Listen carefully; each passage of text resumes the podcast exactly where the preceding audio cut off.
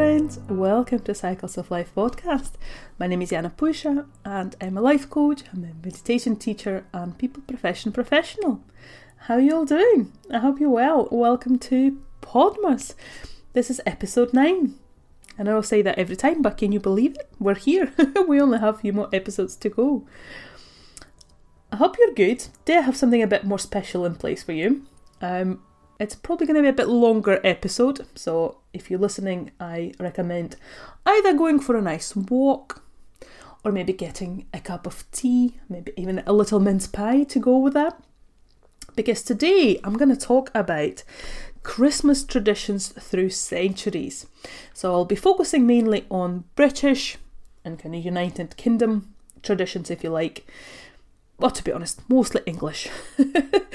but anyway, um, if you know me, you might know that I actually love history. I always loved history, always been fascinated by it. So this time I had a huge pleasure of doing a bit of research and kind of finding out a little bit more about how people celebrated Christmas and actually we're doing quite a lot of modern traditions that we think actually been there the whole time. Where did they actually come from? So I'm going to look today at quite a lot of time. so we're going to be talking about pretty much for um, about the last 400 years and kind of how the traditions have changed, how they moved, where do they come from. So I really hope you enjoy this. And as I said, it's going to be a bit longer one, so strap in and let's go. So I wanted to start with um, late Tudor and Stuart Christmases. So that is, we're talking about late 16th century, early 17th century. So probably like 1580s to 1642s, really. So Christmas celebrations were very similar to what people did during medieval times. And actually, what I find really interesting that a lot of people did 12 days of Christmas. So it started on Christmas Day and finished around the 6th of January. So that was the main celebration. So it was 12 days of Christmas celebrations, and people did loads of things that we actually still do. So it's like um, the houses were decorated with a lot of evergreens. Uh, the traditional Yule log was very, very prominent during that time. So every year they will have a new log that they will decorate with ribbons and all sorts of things. And then it will be lit with the remnants of the previous Yule log. And the tradition was that it had to burn for 12 days. And if, if it burned before that, then uh, that was a bad omen. so I thought that was quite fascinating because it still kind of exists. well, maybe in a in a way of a, a very delicious cake, but it's still there. So yeah, Yule log is something that people did for a very long time. And of course, most of these traditions come from pagan roots. We'll talk about a bit later. But actually, you might know that the church actually changed.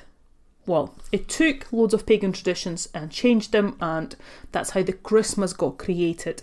So that was done for various various reasons really, but one of them was of course to neutralize pagan winter solstice celebrations. So if you didn't know winter solstice is on 21st of December. So that's the shortest day. And of course this has something that has been celebrated for I don't even say centuries. I think it's been celebrated for thousands of years. People always knew that's what that was. So, and I will talk about winter solstice, and actually, one of the later episodes, I want to give it a place that it deserves. so, I will talk about it. But yeah, anyway, getting back to kind of traditions. So during that time, people were exchanging the Christmas boxes. They were actually exchanging New Year's gifts. So people were not doing presents for Christmas. They were doing presents around New Year's instead. And that only got replaced in about 1850s, really. That got replaced by Christmas gifts. Um, there was a reason for that, which I'll go back to. So yeah, that was very traditional Christmas boxes. People did New Year's gifts. Um, it was very common to kind of look after others, contribute to charities. And what was interesting that actually everyone celebrated together, and hospitality was the responsibility of the landowners, so of the wealthy people out there. They were create the feast that will feed everyone. Everyone will celebrate together. which I thought was a very nice thing. I quite like that. so, next, moving on, now we're going to the Civil War. So, that's about 1642. So, what I find absolutely fascinating, and I don't think a lot of people realise, but Christmas was actually banned by the Act of Parliament for 16 years. So, that of course was based on the conflict between Catholic and Protestants, who the Protestants were very much against it they saw that Christmas was a pragmatic festival created by Catholic Church, again, just as a way to neutralising pagan winter solstice celebrations, kind of any other feasts. So they were very much against it. That's when every really mention of that was banned. So any mentions of Mary and kind of the Christmas night was banned, really, was not allowed. So there was no Christmas. Um, there were a lot of unease, a lot of disturbances were happening during that time. Understandably, because people, of course, that was a big thing to celebrate during winter, and a lot of people were very much against it, against the ban of Christmas. And just kind of on a personal note as well, I think that I've always been very pro Christmas. I'm not religious at all, but I just think people need something because it's obviously in Northern Hemisphere it's so grim here otherwise. I live in London and to be honest, I haven't really seen sunshine in a few days now. it's always cloudy, it's overcast, a bit of rain. It's just quite miserable. So actually having Christmas, something to look forward to, kind of excuse to decorate your house, having loads of fairy lights, all the candles out. I think it's it's a human need almost. that brings a lot of joy into our lives. Almost a reminder the brighter days are ahead. So yeah, I just think Christmas it definitely has its role to play. and I think a lot of us are needing that. So yeah, for 16 years the Christmas was banned. So then after the restoration of monarchy, they actually brought back Christmas, of course. So that was between 1660s to 1720s really and festive season which i thought was very interesting was kind of some of the traditions came back but I really like this story that actually the way it's been celebrated in London. So in London, there was something that was called a frost fair. So that was held on a frozen river Thames. Because I don't know if you know, but there was actually sometimes it's called a mini, um, a mini ice age. so the river Thames used to freeze quite a lot. Um, it was due to various reasons. So a the colder weather, but also actually there wasn't a lot of move, a lot of movement on the river. So the last Frost Fair was actually held on the 1814s. Um, and then after that, actually, so the London Bridge got rebuilt, and that allowed river to flow more swiftly. So that means the River Thames actually haven't hasn't frozen since then. But I just love the idea of everyone celebrating Christmas on water, on frozen water, and actually what they did there was very similar to what we do now. And uh, for me, just kind of brings a lot of memories of the Winter Wonderland. So if you're in London, you might have seen it in Hyde Park. It's something that's called the Winter Wonderland. There's loads of stalls, loads of food, loads of entertainment. And actually, that's exactly what people did before. And I just like the idea of that. So yeah, you can actually, if you search for it, you can find really nice pictures and really nice paintings of the Frost Fair happening on River Thames. So then we slowly moving into the Georgian period. So that is from it's kind of 18th century, most of 18th century really. So once the Christmas came back after the restoration, it was less lavish than previously. Um, most people went to the church on the 25th, and the way the main way of entertaining was actually having meals with friends, entertaining friends, playing a lot of different games because, of course, there were not a lot of entertainment during those days. So, yeah, didn't have any internet, believe it or not, or gadgets. So, yeah, people played a lot of different games. They were still exchanging gifts around New Year's, so not on the Christmas, Christmas Day. And that's something that, um, and another thing that was really popular during those days was Christmas boxes. And actually, that's where the Boxing Day comes from. So, in those days, uh, that was a tradition of giving money to apprentices so they can appreciate festivities, so they can go to theatres, visit family, etc. But interestingly, over the years, quite a lot of people became quite negative about this because it has grown a lot. and a lot of people just felt it was a bit of a nuisance, really. People were demanding presents, people were expecting gifts. So slowly that tradition fizzled out, really, because, as I said, there was a lot of negativity around it. So now mo- moving on into the late 18th, early 19th century. So that's where we're talking about late Georgian and a bit of Regency there as well. And actually, here the Christmases are slowly coming back. There was a lot of romanticising around old Christmases, and that kind of led to the revival, if you like.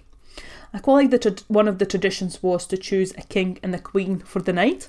So they did that by hiding a dried bean or a dried pea for the queen in the 12th night cake for one night. And that meant whoever got the dried bean and the pea, they were crowned as king and queen for the night. And that means that sometimes, for example, um, a master had to serve their servant for the night because they were crowned and queen. But I bet there was a lot of fraudulent activity. I can just tell to move it and change it around.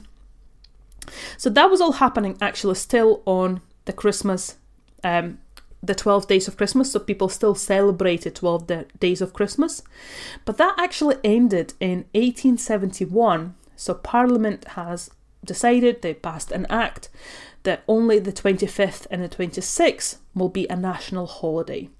So that kind of brought the end really to the 12 days of Christmas. And what is just interesting, just kind of on a slightly separate note, so you might know that I actually I was born and raised in Latvia. I come from a Russian family. So just a very quick side note on this: the back home, um, obviously the Christmas was banned during the Soviet times, so in 1970 was banned, as was everything and anything religious. Uh, so people instead started to celebrate New Year's as kind of the main Christmas festivities, the main winter festivities, if you like. So we actually, all my life, always exchanged gifts on New Year's anyway. So I find this really fascinating to learn that actually it's been a tradition here in the UK for a very long time too. Just always quite an interesting point and also in Russian. Um, Russian Orthodox Christmas is held on the 7th of January. So, um, because Russian Orthodox Church still uses the old Julian or Julian calendar. And again, I think it's very interesting how there's a lot of crossovers. So, before that, of course, the 12 days of Christmases were ending on the 6th. So, actually, even though I always thought that our traditions, well, my traditions, were very different, actually there's a lot of crossovers and a lot of days are very similar. I just thought it was fascinating, so I just wanted to share that as well. So yeah, so here kind of we stopped the 12th day of Christmas, that was in the late 19th century, and only Christmas Day and the Boxing Day there were a national holiday, so that means people slowly stopped celebrating the 12 days of Christmas. So now let's move on to Victorian era. And of course, both Victoria and Albert are very much credited for the revival of Christmas. I would say that even they probably created Christmas as we know it, as we know it now. So all the traditions that they brought back, loads of it is still with us. So here we're talking about it's mid 19th century, end of 19th century, really. So it's interesting that even though we did, we had Christmas trees in the UK for a long time, um, or people used a lot of evergreens, but it's believed, traditionally believed, that Christmas tree actually travelled to the UK from Germany. So Germany, they had the Christmas tree as their tradition for many centuries, going from like 16th, 17th century. So now in the UK, it also happened. So it used to be, people used to display it in a pot, normally on the table. They would decorate as well. And there's a story that Albert was a huge fan of Christmas trees. So every year after they married, married in 1840s, they always had a Christmas tree in the castle, uh, Windsor Castle. They always had gifts underneath as well. And also, I think it's important to note that gifts were not wrapped in those days. So they would just display all the gifts, lovingly chosen, I'm sure, underneath the Christmas tree. So, yeah, Christmas tree wasn't actually an English invention, which I'm sure a lot of people thought that anyway. but what was an English invention is actually a Christmas card. So, Sir Henry Cole in 1843 created and commercially produced a very first Christmas card. So, his friend illustrated that for him, and in the next 20 years, they kind of gained popularity. Of course, mostly started in the upper classes first, but then the tradition slowly travelled down as well. And there were some of the Christmas cards were very elaborate. They contained loads of games and jokes and quite a nice little present. But yeah, so we've been sending Christmas tra- cards for almost 200 years, which I thought was quite interesting. Another bit that I want to touch on is music. So with this kind of revival of Christmas, loads of Christmas carols came back. And what is interesting, what we call Christmas carol now hasn't always been that way. So in medieval times, Christmas carols was just a tune to dance to really during festivities. It was not religious. But then over the years, of course, it slowly changed to hymns and what we know now as Christmas carols. So then let's slowly move into the late 19th century and very early 20th century, so before the war. And that's when the Father Christmas was really first introduced. Well, we had Father Christmas for a very long time, but earlier Father Christmas was really personification of Christmas spirit. So it wasn't someone who brought you gifts. and it's believed that it potentially came from the north and the god Odin, uh, because actually a lot of North countries will have some sort of Father Christmas. In Russian, we have um, Ded Moroz. So, yeah, we have them in a lot of different countries. And then, of course, we had St. Nicholas. So, he was a Christian saint. He's from Dutch descent, really. Um, but in 19th century, they kind of merged. So, Father Christmas became Santa Claus, if you like, and they became one thing. And actually, that comes from America. So, all the Dutch dissenters, when they moved, when they travelled the, the ocean, when they moved to the Americas, they brought the tradition with them, and that's how slowly Santa Claus was born, really. And also in kind of late 19th, very early 20th century, that's when the commercial Christmas was really born. That's when the gifts were always displayed under the trees all the shops realised that they could make a lot of money out of this, so they started producing specifically Christmas gifts for kids and adults for everyone. Um, so yeah, people could exchange that. And also another thing that is a very British invention is a Christmas cracker. So that was invented in 1847 by Tom Smith. So originally he based it on a French bonbon, so kind of the way that they are wrapped, so a French sweetie if you like people kind of liked not a lot. So they only picked up really. I think it took him quite a few years to realise that, but they only picked up in popularity once the crackers started making a big bang. so that's when people started really enjoying them and brought them into their lives more really. So yeah, it has changed quite a lot since then, I think. Um, and of course, between wars and during the war, um, loads of traditions were changed because they had to change. Uh, but also, the production has changed a lot. So, actually, um, we started using quite a lot of artificial Christmas decorations because they were much cheaper to produce, they were available to everyone as well. And also the Christmas lights, as we know, so electric Christmas lights were introduced in about 1930s, 1940s of course, they're, for safety reasons, they're much, much better and easier to use um, compared to candles on the trees as well. Uh, and of course, during the war as well, homemade decorations were really popular. So things like paper chains and all sorts of tinsel and fake snow. So people used a lot of that. And only in those days, so only in 1920s slash 1930s, we actually started to wrap our presents. So France did it previously, so they had that tradition for a bit longer than us, but only about 100 years ago it actually came to the UK and we started wrapping the presents as well. And I thought it was quite an interesting uh, point as well in regards to food, especially because I know I didn't really touch too much about food because I think people are quite. Um, it's quite known really what people have been eating as Christmas foods. Of course, it's loads of rich spices, loads of dried fruit, loads of meats. But during war, uh, because everything was rationed and there was a lot of shortages of food.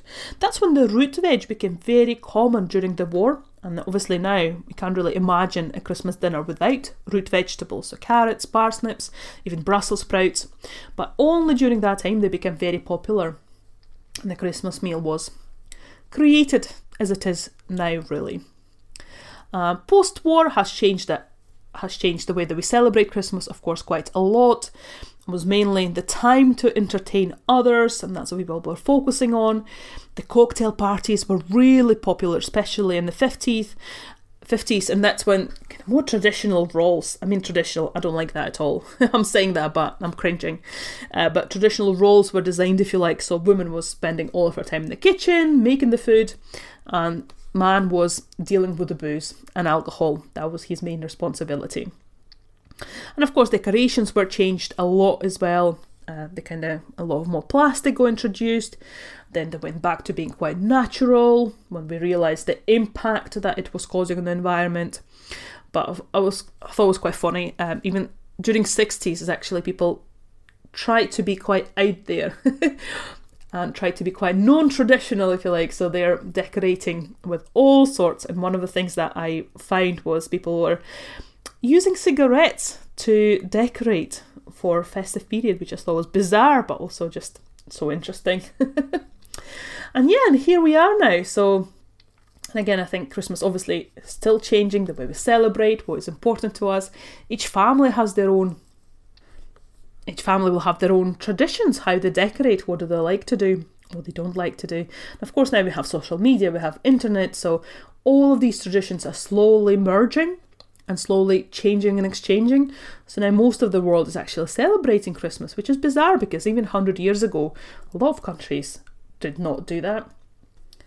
So, yeah, this is my little outlook on Christmas, looking back on the last few centuries and seeing how it has changed. I really hope you enjoyed it. I find it fascinating researching and finding all this, all of this information. So this is actually uh, based the most information I found was um, a little from a little book that I got from Geffrye Museum in London a few years ago. So it's called Christmas Past, Christmas Present. It's not available on the website, but I will link to their gift shop because it's just a very nice gift shop. They can find a lot of lovely things. And also, while I was doing the research, I found a very interesting website called Why Christmas, and they talk about a lot of modern traditions, how people celebrate Christmases around the world. So I will link that below as well. So if something that you're interested in, you can have a nosy. It's quite interesting. quite a lot of bizarre facts and bizarre things that people do. Well, bizarre, sorry, I say bizarre. Bizarre from our perspective, but of course it will be different from people who are there. But yeah, thank you so, so much for listening. Uh, please let me know if you find this interesting. I know this was a bit different to what I normally do, so it wasn't just my musings. Actually, I did quite a lot of research and it was very much a history based. But again, I find these things very interesting. Um, but yeah, thank you so much for listening. Again, please subscribe if you haven't yet. Please share this episode with anyone who you think might enjoy it. Anyone who likes history, anyone who likes Christmas. But I hope you're well, and I'll chat to you very soon. Bye for now.